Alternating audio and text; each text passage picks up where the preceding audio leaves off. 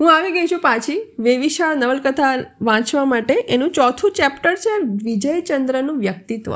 હવે એ તો જાણવું જ રહ્યું કે વિજયચંદ્ર નામનો માણસ વાર્તામાં આવીને શું કરે છે, એનું પાત્ર કેવું છે. તો ચલો વાંચીએ ચેપ્ટર ચાર, વિજયચંદ્રનું વ્યક્તિત્વ. હજી એકવાર કહી દઉં કે હું તમારી સામે બેસી અને હાથમાં ચોપડી લઈ અને વાર્તા વાંચું છું. જો કોઈ ડિસ્ટર્બન્સ આવે તો સમજી લેવું કે આપણે લાઈવ છીએ.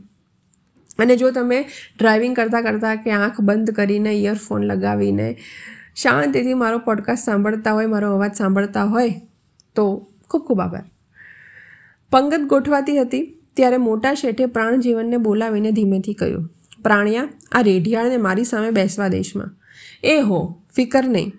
હવે આ રેઢિયાળ શબ્દને મેં વર્ષો પછી સાંભળ્યો છે. મારી મમ્મી જ્યારે હું તોફાન કરતી ત્યારે કહેતી મને કે સાવ રેઢિયાળ રખડેલ જેવી થઈ ગઈ છે.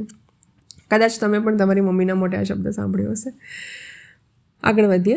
પછી પ્રાણ જીવનને જે જુક્તિથી સુખલાલને એક પછી એક ફેરફારો કરીને ખૂણાની જગ્યામાં બેસવી દીધો, તે જુક્તિ જોઈને મોટા શેઠને ખાતરી થઈ ગઈ કે કોઈક દિવસ આ ગુંડો પ્રાણીઓ મારી પેઢીનો ભાગીદાર બનશે.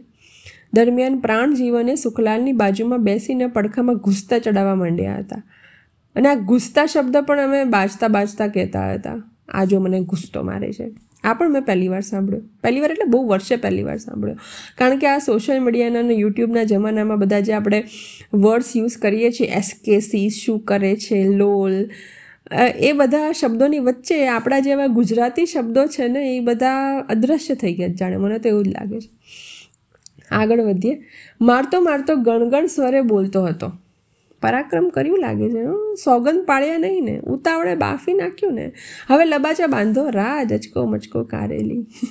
તે દરમિયાન તો પેલો માનવંત યુવાન પરોણા વિજયચંદ્રે સૌની આંખોને રોકી લીધી. વિજયચંદ્રે પોતાનો હાફ કોટ અને બદામી રેશમી ટોપી આસ્તેથી ઉતારીને પોતાની બેઠકની ઉપરની જ ખેટીમાં લટકાવ્યા. બાકીના તમામે પોતાના કપડાં દીવનખાનામાં ઉતાર્યા હતા. આવા એક નાના કામમાં પણ વિજયચંદ્ર બીજા સૌથી જુદો તરી આવ્યો. એની ટોપી નીચેથી પ્રકટ થયેલું માથું ચીવટ અને સુવ્યવસ્થાનો એક અપૂર્વ નમૂનો હતો. એક એક વાળ પોતાના સ્વસ્થાને લશ્કરી શિસ્તનું પાલન કરતો હતો. ઝુલ્ફા ઉડ ઉડ થતા રાખવાની વિજયચંદ્રની આદત નહોતી. એનું ખમીસ પણ જાણે કોઈ જીવતું જાગતું સાથી હોય તેવી સાચવણી પામતું. શરીર સાથે પૂર્ણ મોહબ્બતથી મેળ ખાતું હતું. એના ધોતિયાનો એક પણ સળ ઉતાવળ બે પરવાઈ અથવા ઠીક છે, ચાલશે એવું શુદ્ધ ક્ષુદ્ર સંતોષીપણું બતાવતો નહોતો. એક પણ ચરકા કે વાળ વગરની એની હજામત પણ જીવન જીવવાની કળાની સાક્ષી પૂરતી હતી. પોતાની પાસે અડોડ બેસાડીને જમતા જમતા મોટા શેઠે ઠીક ઠીક વાતો જાણી લીધી હતી. માતા પિતા નાનપણથી જ ગુજરી ગયા છે. પોતે બહેન બનેવીને ઘરે ઉછળ્યો હતો. ટ્યુશનો કરી કરીને અભ્યાસ આગળ ધકેલ્યો છે. વચ્ચે બે વાર નોકરી કરવી પડેલી તેથી ભણતર છોડી દીધેલું, નહીતર વીસ વર્ષે ગ્રેજ્યુએટ થઈ ગયો હતો. શેઠ મનસુખલાલ બાલાભાઈ તરફથી વિલાયત જનાર શું? તેમના બિઝનેસની એક શાખાની ખીલવણી માટે મારે ફ્યુચર પ્રોસ્પેક્ટ્સ એટલે કે ભવિષ્યની આશાઓ છે. વિલાયત કેટલુંક રોકાવું પડે એમ છે? બે એક વર્ષ? પછી તો દેશમાં જ સ્થાયી થવાના ને? હાજી. વિજયચંદ્ર પણ કાઠિયાવાડના ગામનો જ વતની હતો. એના કુળની સાથે તો ઘણી નજીકની સંબંધ કડીઓ નીકળી પડેલી અને મોટા શેઠને જો કે વિજયચંદ્રના કુળનું સ્થાન પોતાના કુળથી ઉતરતું લાગ્યું. છતાં છોકરાનું કર્મીપણું તેમના મન પર સજ્જડ છાપ બેસાડી ચૂક્યું હતું. આવો, બંગલો તો જોઈએ. એમ કહી મોટા શેઠે વિજયચંદ્રને જમ્યા બાદ આસપાસ આંટો મારવા માટે સાથે લીધો. વિજયચંદ્રએ જેટલા જતનપૂર્વક કોટ અને ટોપી ઉતાર્યા હતા, તેનાથી વધુ ચીવટ રાખીને પાછા હાથે ચડાવી દીધા. એના ડગલાની બાય ન જોનારની આંખે પણ ઉડીને વળગે અને અવાજ કરી કરીને જાણે કહેતી હોય કે, જુઓ, છે મારા પર એક પણ કરચલી. એટલી બધી અકબંધ હતી. છતાં ખૂબીની વાત તો એ હતી કે, ચંદ્ર, વિજયચંદ્રની આ સુઘડતા, ટાપ ટીપ અથવા ઠઠારો આછક લાઈ અથવા વરણાગિયા વેડિયા ન લાગે. પ્રયત્નથી માણસ શું નથી કરી શકતો? પરસ્પર વિરોધી જેવી લાગતી છતાં શું એ સાચી વાત નથી કે માણસની સ્વાભાવિક દેખાવની, દેખાવાની સફળતા પણ પ્રયત્નોની જ સિદ્ધિ છે. વિજયચંદ્રની બાબતમાં તો એ પ્રયત્ન અને ઉદ્યમે જ ભાગ ભજવ્યો હતો. નહીતર એના ગજવામાંથી દેખાતો રૂશ્મી રૂમાલ અને ખુશ્બોદાર હોવા છતાં કેમ સભ્યતાનો જરાય ભંગ નહોતો દાખવતો? જોનારને જરાય અરુચિ કરતો ન થાય, પણ ઉલટું એમ જ લાગે કે વિજયચંદ્રના ગજવાનો રૂમાલ બરાબર એટલો જ બહાર દેખાવો જોઈએ ને સુગંધિત પણ એટલો જ દેખાવો જોઈએ. ન હોય તો તેટલું તેનું વિજયચંદ્રપણું એનું વ્યક્તિત્વ ખંડિત. વિજયચંદ્રનું જે લેખકે એક્સપ્લેન કર્યું છે, વિજયચંદ્રનું પર્સનાલિટી એ ગજબ છે. આંટો દેતા દેતા આડી અવડી કૌટુંબિક વાતો કરતા આ બંગલો ખરીદીએ તો તમને કેમ લાગે છે? એવો અભિપ્રાય પૂછતા મોટા શેઠ બૈરા બેઠા હતા તે ખંડમાં લઈ ગયા. પોતાની પત્ની સાથે ઓળખાણ પડાવી. આમના ફૈબાને તો તમે સારી પેઠે ઓળખો. તમારા પિયરના તો એ નજીકના સંબંધી. આપણી નાતમાં તો સામસામા કેટલા બધા સગપણો નીકળી પડે. આ ભાઈ મનસુખલાલ બાલાભાઈ શેઠના ખાતા તરફથી વિલાયત જનાર છે. વગેરે વગેરે.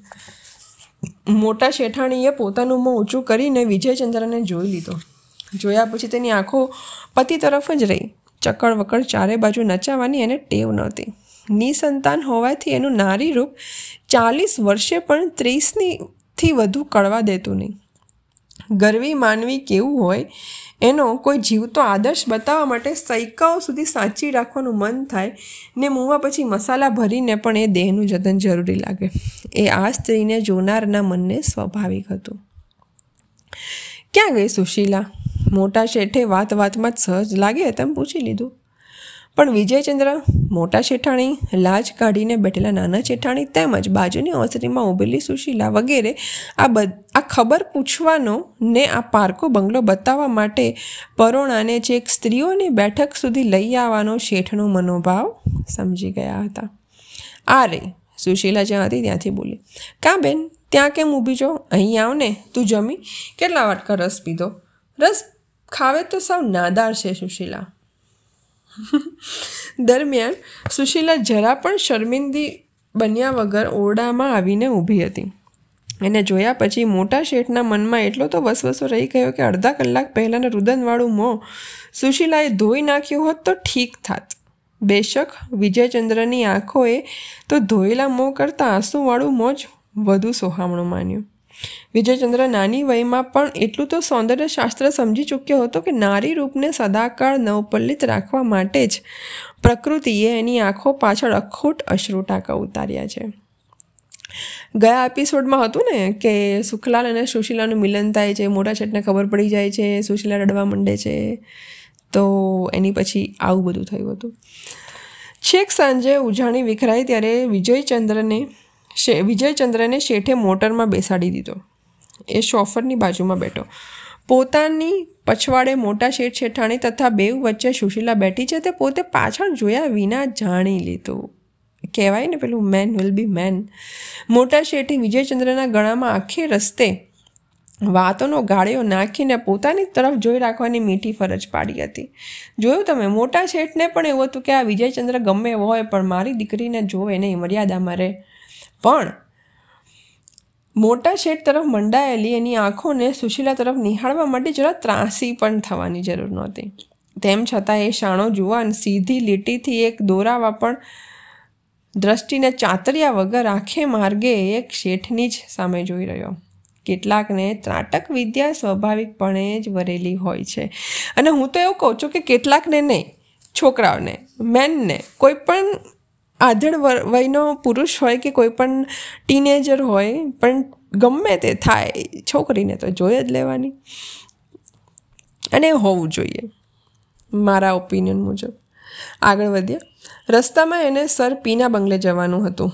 એમ પોતે કહ્યું હતું. એટલે શેઠે ગાડીને મલબાર હિલનો ચક્રાવો લેવડાવીને પણ એના કહ્યા મુજબ ઉતારી મૂક્યો.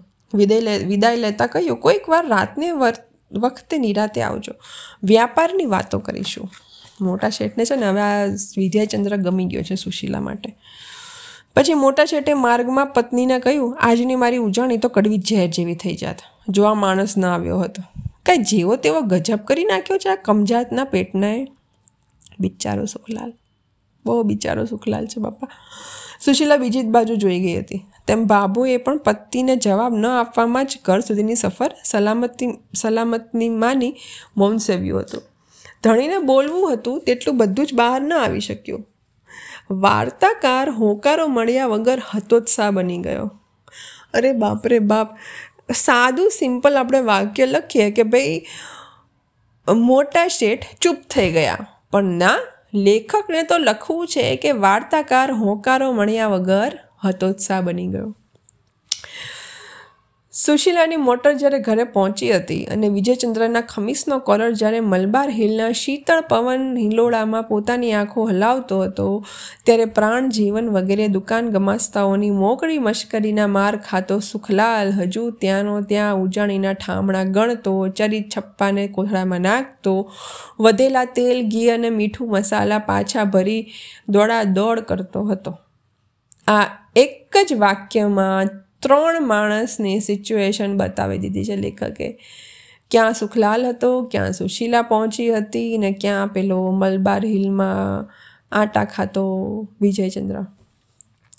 કેમ કે રસોઈયાઓ તો પોતાની કામથી પરવારી ગયા પછી પાંચ તમાકુ ખાવાનું તેમજ સુવાનો હક ભોગવતા. પ્રાણ જીવન પોતાની હવે પછીની ફરજ સૂતો સૂતો સૂચનાઓ આપના આપવામાં પૂરી કરવામાં જ સમજતો હતો. પ્રાણજીવન સિવાયના ઘણા ખરાએ એમ જ કહી દીધું કે આખરે તો આ બધો સ્વાર્થ સુખલાલ મહેતાનો જ છે. ઠાવણા ડબલાની માલકી એમની છે. અમારી નથી. એક પવાલું પણ આગું પાછું થશે ને નાના શેઠાણી હાજરી લઈ નાખશે. તો સુખલાલ મહેતા, અમે તો કહી દઈશું કે તમારા જમાઈએ ભણાવ્યું હતું. સાંજે સરંજામ ખટારામાં ભરી સૌ દુકાનવાળા મુંબઈ ઉપડી ગયા. તે પછી ત્રીજે જ દિવસે શનિવાર આવ્યો અને એ શનિવારની અધ રાતે સુખલાલના મગજનો કૂપો એકાએક ફૂટી ગયો અને બાહોળી નાકોરી ફૂટી ને એ હર કિશન હોસ્પિટલમાં પહોંચતો થયો. હવે જે સુખલાલ છે, એને હવે નાકોરી ફૂટી છે અને એને હોસ્પિટલમાં ખસેડાયો છે. અચાનક વાર્તાનો માહોલ અહીંયા બદલાઈ ગયો છે. હવે જે પણ કાંઈ થશે એ ક્યાં થશે? હોસ્પિટલમાં. વાર્તામાં કોઈ પણ જગ્યાએ મને એવું નથી લાગતું કે મને આ ભાગમાં કાં તો આ ફકરામાં મને કંટાળો આવી રહ્યો છે, કાં તો પછી મને કંઈક નવું શીખવા નથી મળ્યું. જે પણ બધું એક્સપ્લેનેશન છે ને, એમાં કાંઈક ને કાંઈક એક લેખક તરીકે, એક સામાન્ય લેખક તરીકે મને આમાં ઘણું બધું શીખવા મળે ઘણું બધું ઓબ્ઝર્વ કર્યું છે મેં. તમે પણ કર્યું હશે, પણ હું મારી લેખકની દ્રષ્ટિથી જોઉં છું. તમે તમારા, તમે શ્રોતાની દ્રષ્ટિથી કાં તો તમે તમારી ઓડિયન્સની દ્રષ્ટિથી જોઈ શકો છો કે કેટલું ગજબ નાક એકદમ વિશ્લેષણ લેખકે કર્યું છે. તો આ સાથે આપણે આપણો પાંચમું ચેપ્ટર વાંચીશું. ઇસ્પિતાલમાં. ત્યાં સુધી જો ના ખબર હોય ને તો પેલા ત્રણ એપિસોડ જે વન ટુ થ્રી છે એ વાંચી લેજો એકવાર ને પછી તમે પાંચમું એપિસોડ વાંચવા આવજો. ત્યાં સુધી બાય બાય